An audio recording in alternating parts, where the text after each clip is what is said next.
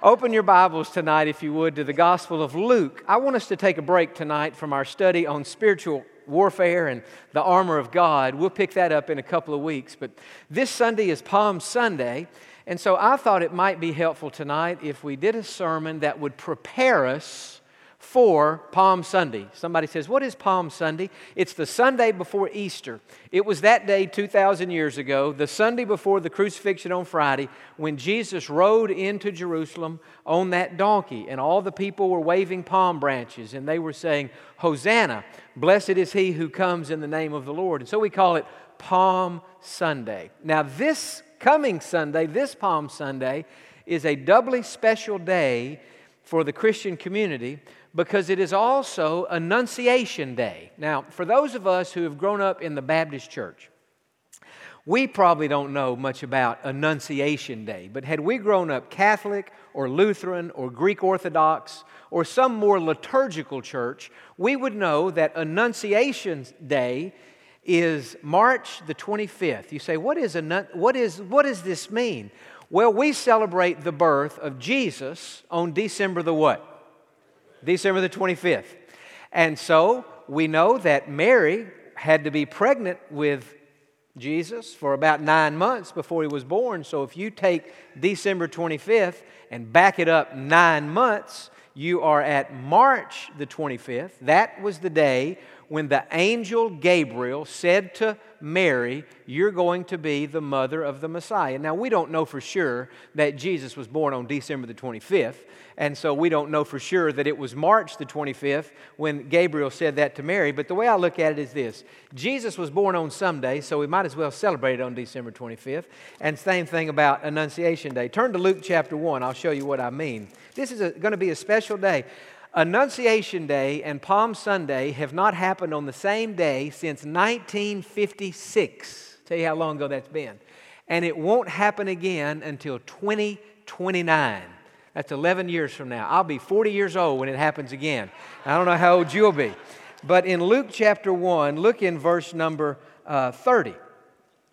Then the angel, that is Gabriel, we read in verse 26 that it was Gabriel who came to Mary, and he said, Do not be afraid, Mary, for you have found favor with God. And behold, you will conceive in your womb and bring forth a son, and shall call his name Jesus.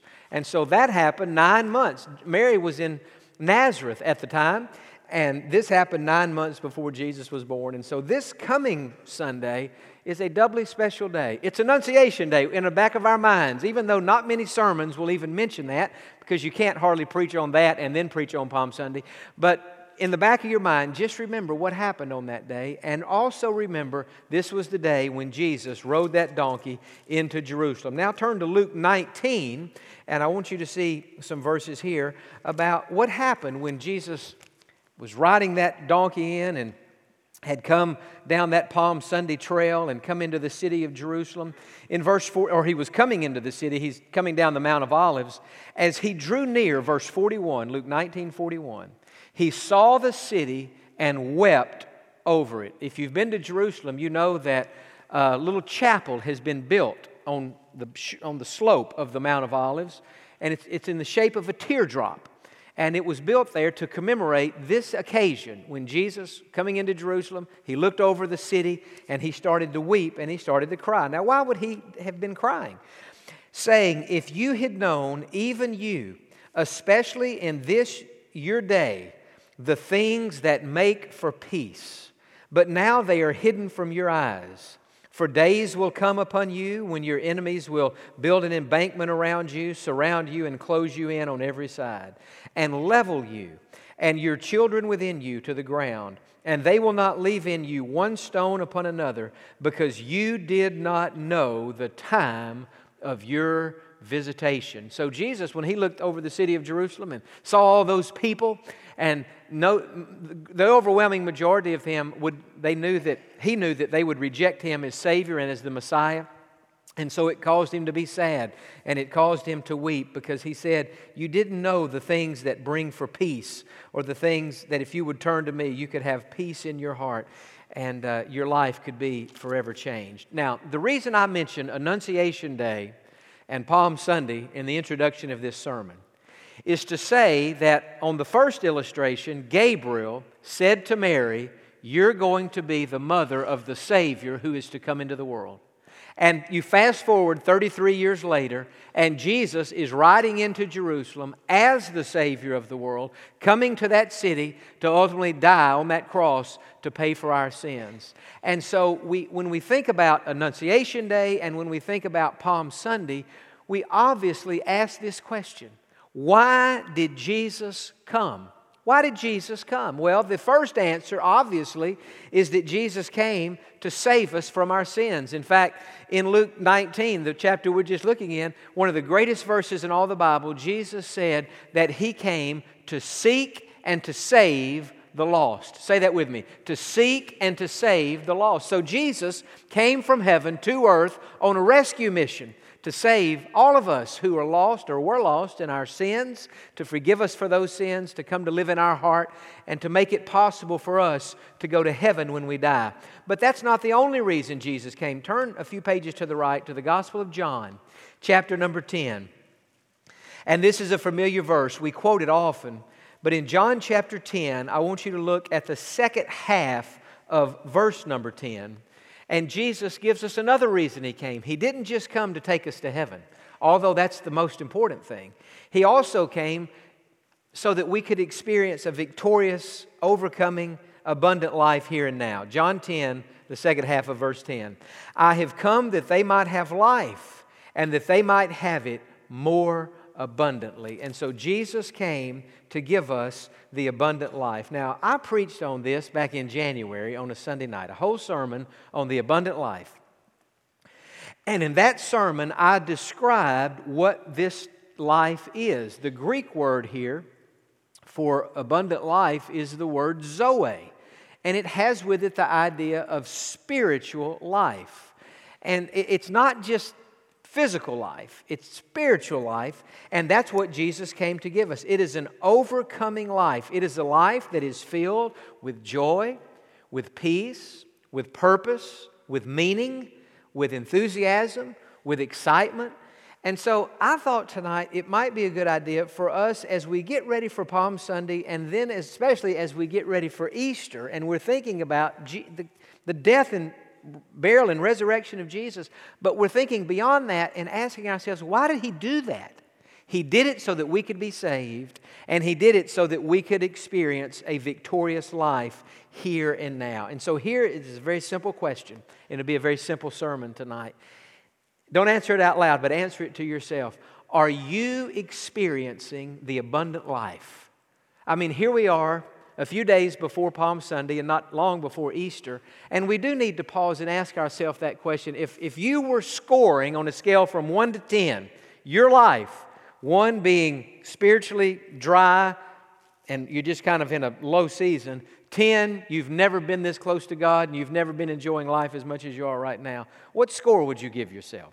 Well, I don't know what score you might give. I'm not sure what score I might give myself, but it's a good question nonetheless. Are we experiencing the kind of life that Jesus came and died on that cross so that we could have? If you think about it from a practical perspective, it would be a shame for Jesus to have done everything that he did in the suffering and the crucifixion and all that he went through to make our salvation possible and to make the abundant life possible. It would be a shame and then for him to have gone back to heaven and he's seated at the Father's right hand, having given us the Holy Spirit, everything we need to live a victorious life, it would be a shame for us to say on a scale from 1 to 10, I'm a 2 or a 3 or a 4 or a 5, when Jesus has said, I've made it possible for it to be a 10. It may not be a 10 every day. Some days it may be an 8 or a 9, or some days it may be a 7, and some days it may be a 2 or a 3. But I think it would be a shame for us to live as Christians our entire Christian life and say, you know what, I never really got above a 5.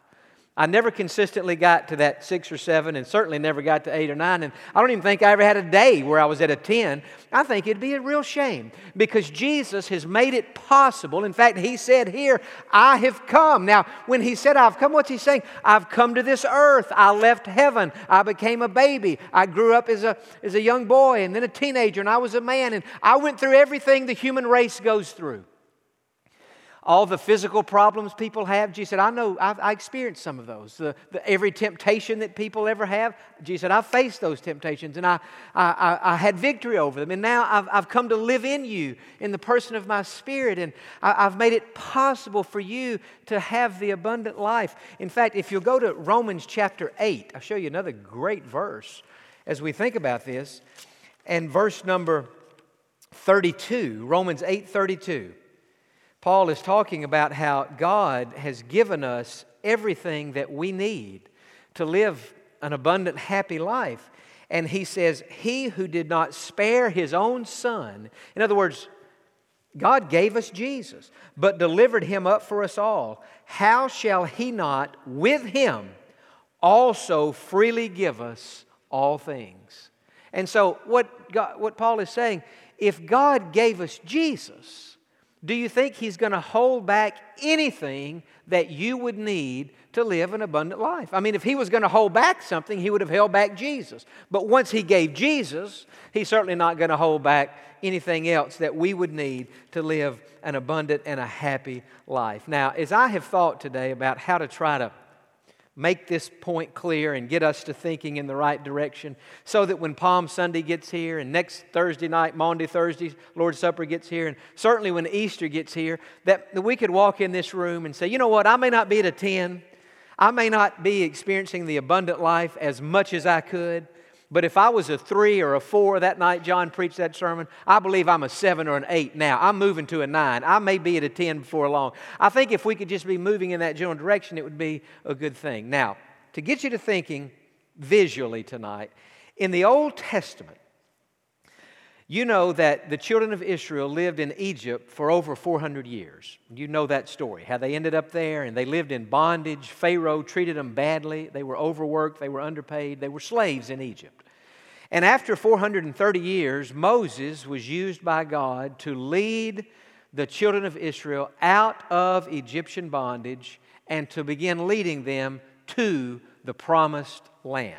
So they were coming out of bondage and they were being led now into the promised land. Now, to, for us to really get into this, go back to the book of Deuteronomy because as I've studied this today, it's been interesting to me, and I hope it'll be an interesting thing uh, to you.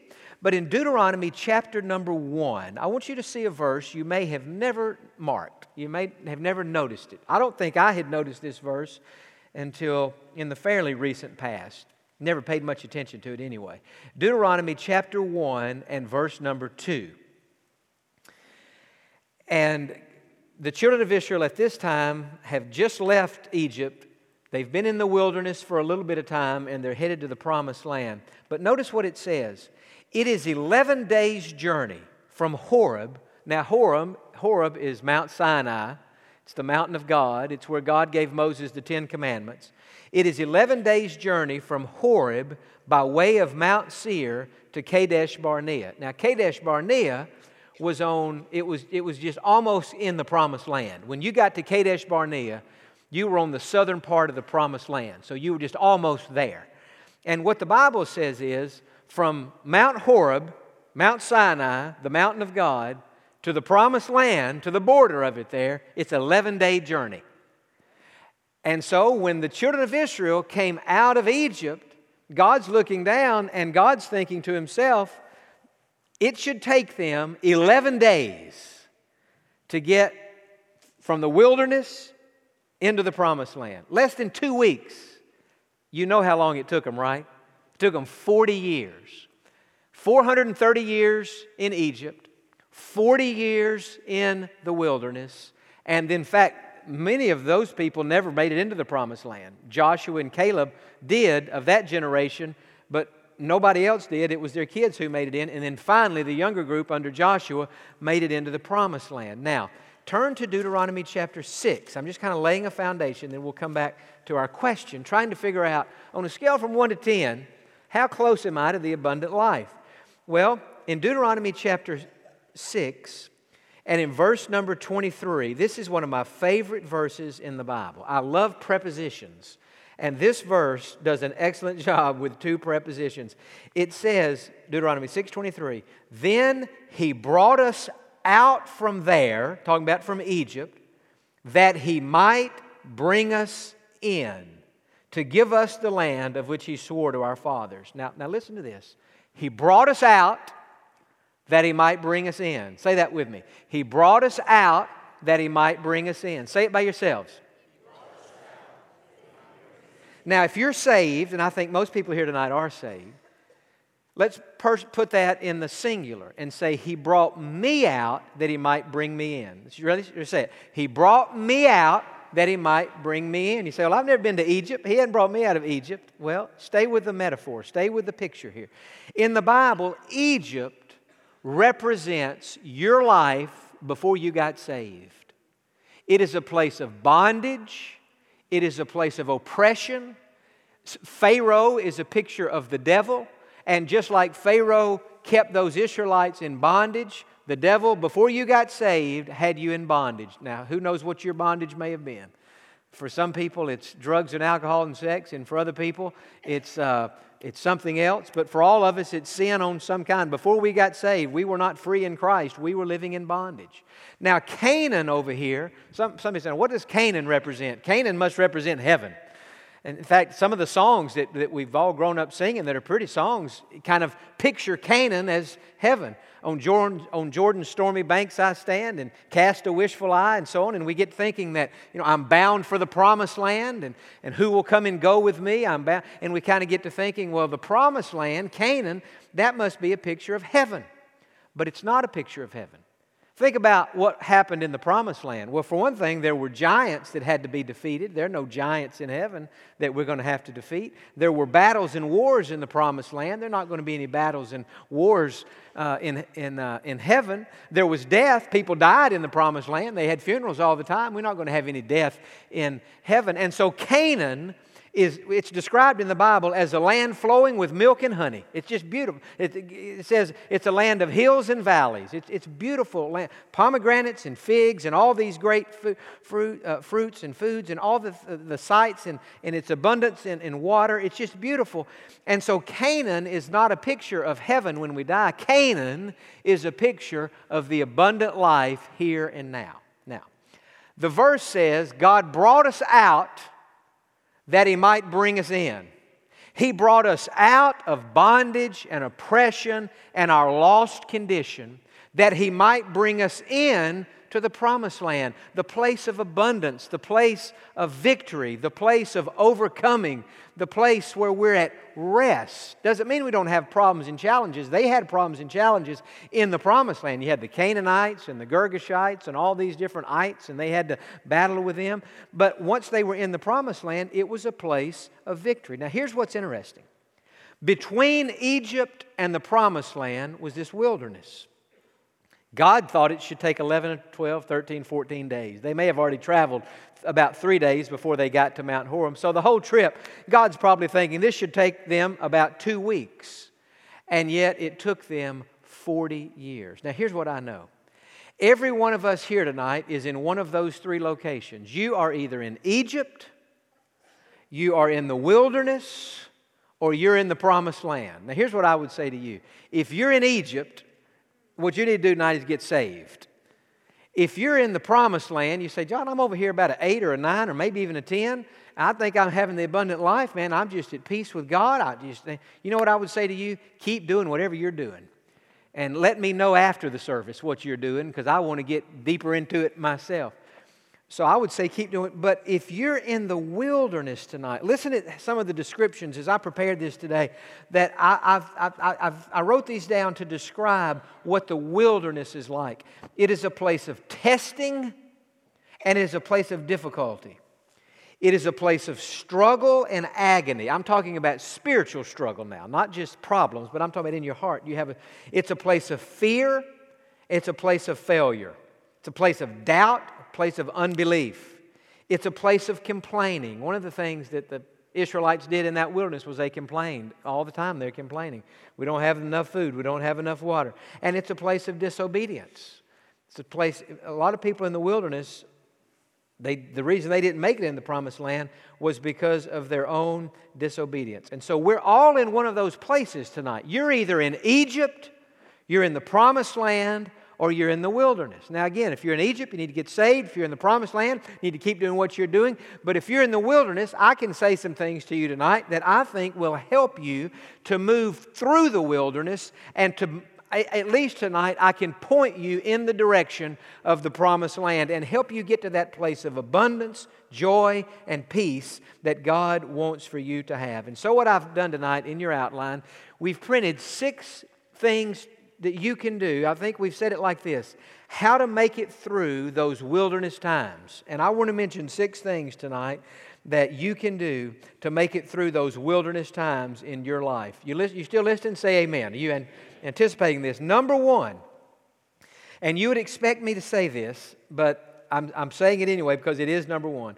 Remember that God is in control and that what you are going through is part of His plan for your life. I want to say that again. You're in the wilderness tonight, and you say, Jon, I'm not, I'm not having that eight, nine, or ten of the abundant life. I'm struggling, man. I've got some fear and failure, and dis- I'm discouraged, I'm complaining, and I'm not happy. Well, whatever you're facing that has caused you to feel that way, what the scripture teaches us is that, that God is in control and that what you're going through is part of His plan for your life. Now, it may not be part of His perfect plan for your life. I talked about Vanessa earlier having cancer. Cancer is not part of God's perfect plan. But she got cancer. What do we say about that? We have to at least say, since God is sovereign, He allowed her to get cancer. And so I think it is just wise, whatever we go through in life, that the, whatever it is, the first thing we have to say is, God is in control. I can remember years ago hearing a pastor, Charles Stanley, who I was listening to one night, and he was talking about a time in his life when he first became the pastor of First Baptist Church in Atlanta. And it was a very tumultuous time in the church.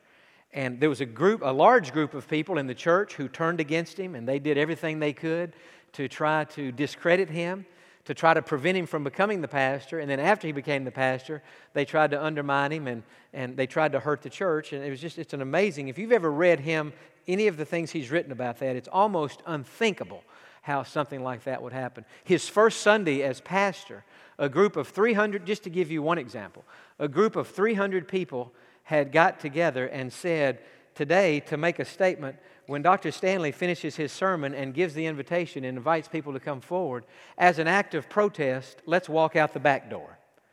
And 300 people walked out the back door when he was asking people to come down the front. It was just a, a just a, a horrible time in his life. And one day, there was an, an elderly lady in this church, and she had been inviting Dr. Stanley to come by her house and visit with her. And he wanted to come, but he was just always so busy preparing the next sermon that he just never had time. And she just kept asking, and finally he just said, Well, I'm going to just go and visit this lady. So he went by one day, and she was probably well up in her 80s or maybe in her 90s. And, and she said, Dr. Stanley, I appreciate you coming by to visit with me today, but I just wanted, I don't need you to do anything for me. She said, I know what's happening at the church. And she said, I just want to encourage you. And, and she said, I want to show you a picture. And she had a picture in her house of Daniel in the lion's den. And she said, I want you to look at that picture. And here's Daniel, he's in the lion's den. And, and he, she said, I want you to tell me everything you see in that picture.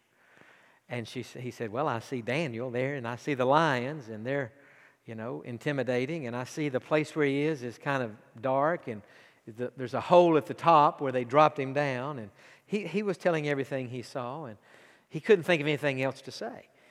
And she said, Dr. Stanley, you've missed the most important part of the picture.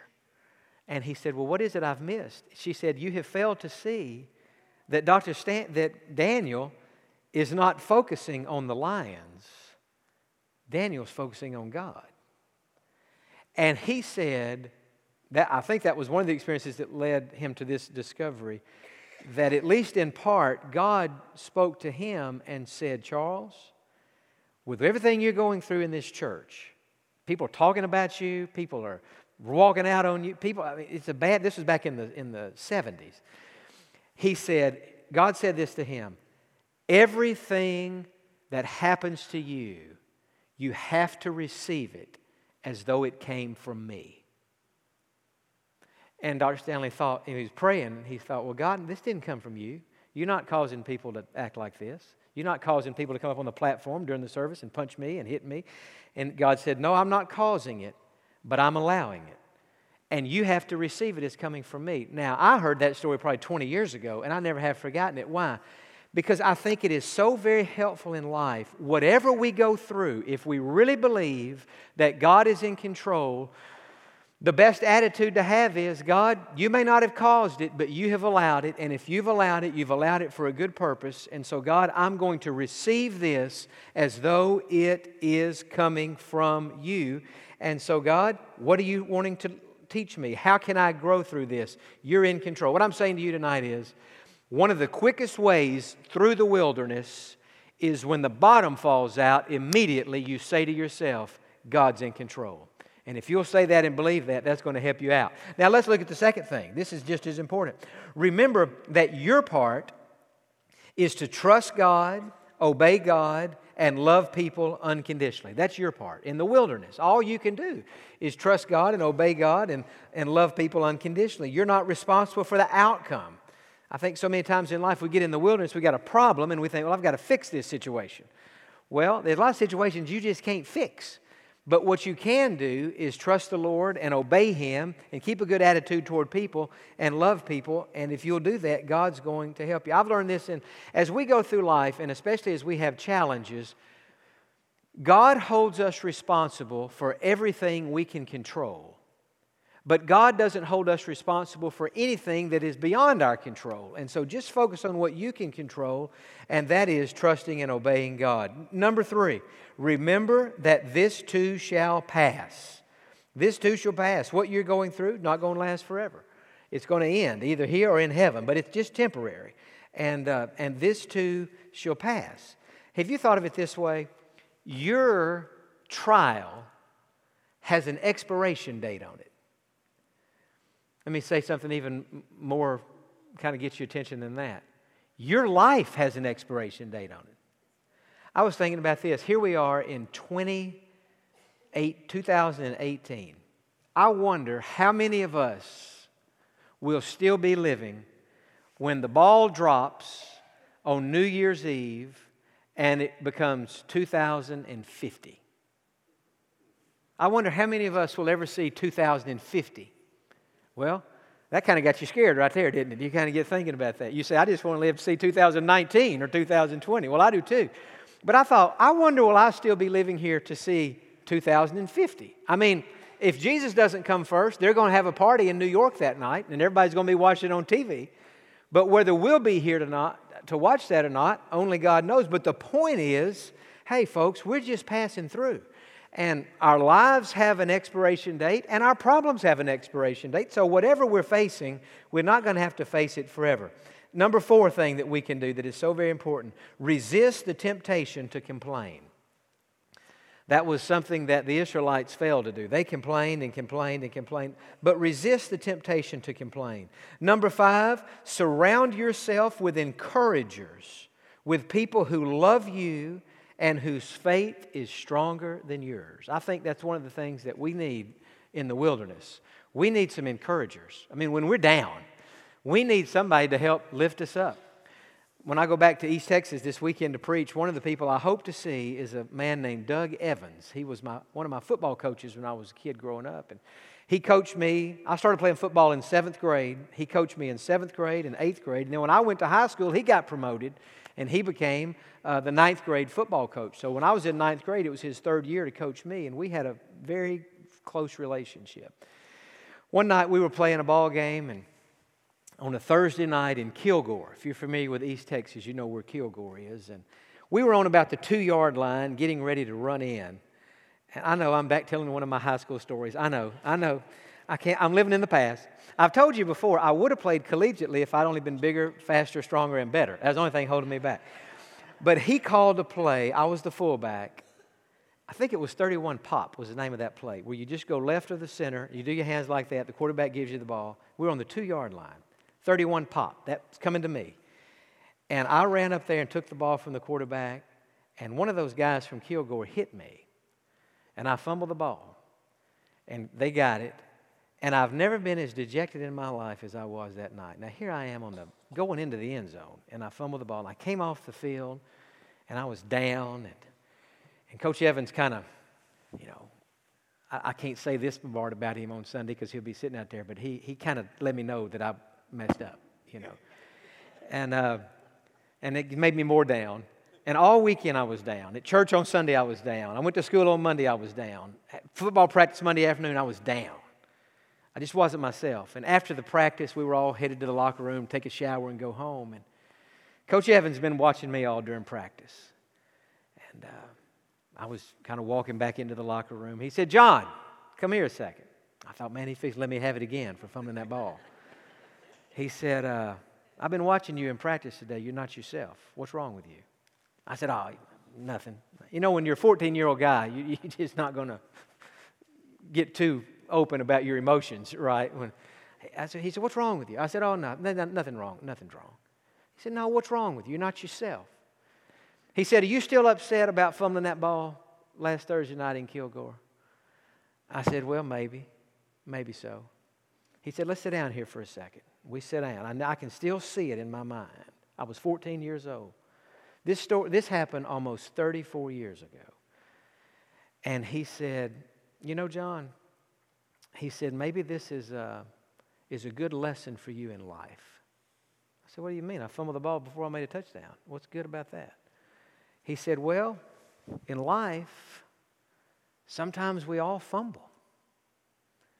And he said, What I want you to see is the season ain't over. And he said, In fact, the next game, I'm going to call 31 pop again. And you're going to run the same play. And you ain't going to fumble next time.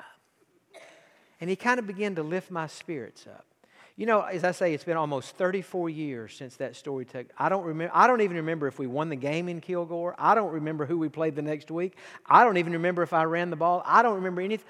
The only thing I remember is a coach sitting down with me and saying to me, Jon, sometimes in life we all fumble, but that doesn't mean the season's over. We have to get up and we have to move on and we have to have the next play and we have to have the next game. And he encouraged me back to a place of, of, of normality and happiness and so on. And what I'm saying is, all of us in our lives, we need some encouragers, some people who, who love us and who's, who have faith in us and whose faith in God is even stronger than our own. And then the last thing I would say is this, and I think this is so very important keep moving forward. You're in the wilderness. Something is frustrating you or discouraging you. Keep moving forward, one day at a time. Never give up. The best is yet to be. And so that's what that I would, you know, my hope for you tonight is if you're if you're in that wilderness that you would just that you would just that you would just keep moving forward that that you would just you know you, you, that you if you're at a three or a four or a five or a six on the scale from one to ten that you would just say i'm not going to be satisfied to stay here. I'm going to keep moving forward. I'm going to ask god to get me into that promised land to give me the peace and the abundance and the joy and everything that he wants me to have. And i, I believe if you'll keep moving forward that god will get you to that place. Amen so, Father, I thank you tonight that as we think about your birth, as we think about your death, Lord, we think about why you came. You came that we might be saved, and you came that we might have the abundant life. Father, I pray for people listening tonight who, if they were honest, would say, I know I'm saved, but I'm not in the promised land, at least not tonight. I'm not having that joy and that peace. God, would you take something that has been said tonight, maybe just one of these things, and point them in the direction of the good land that, that you have for them to enjoy? Now, it may be tonight that you haven't even made it to the wilderness yet. You're still back here in Egypt. You haven't come out. You haven't been saved. You haven't received Jesus. You haven't had His blood applied to your sins, like they put the blood over the doorpost you haven't had the blood of Jesus placed on your heart. Tonight, would you pray this prayer? Say, Lord Jesus, I ask you now to come into my heart, to forgive my sins, make me a Christian. I ask you to save me, and I trust you to do it. Welcome to my heart, Lord. Begin now to make me the person that you want me to be. And Lord, during this next song, give me the courage to make it. In your name I pray, and all the people said, Amen and amen.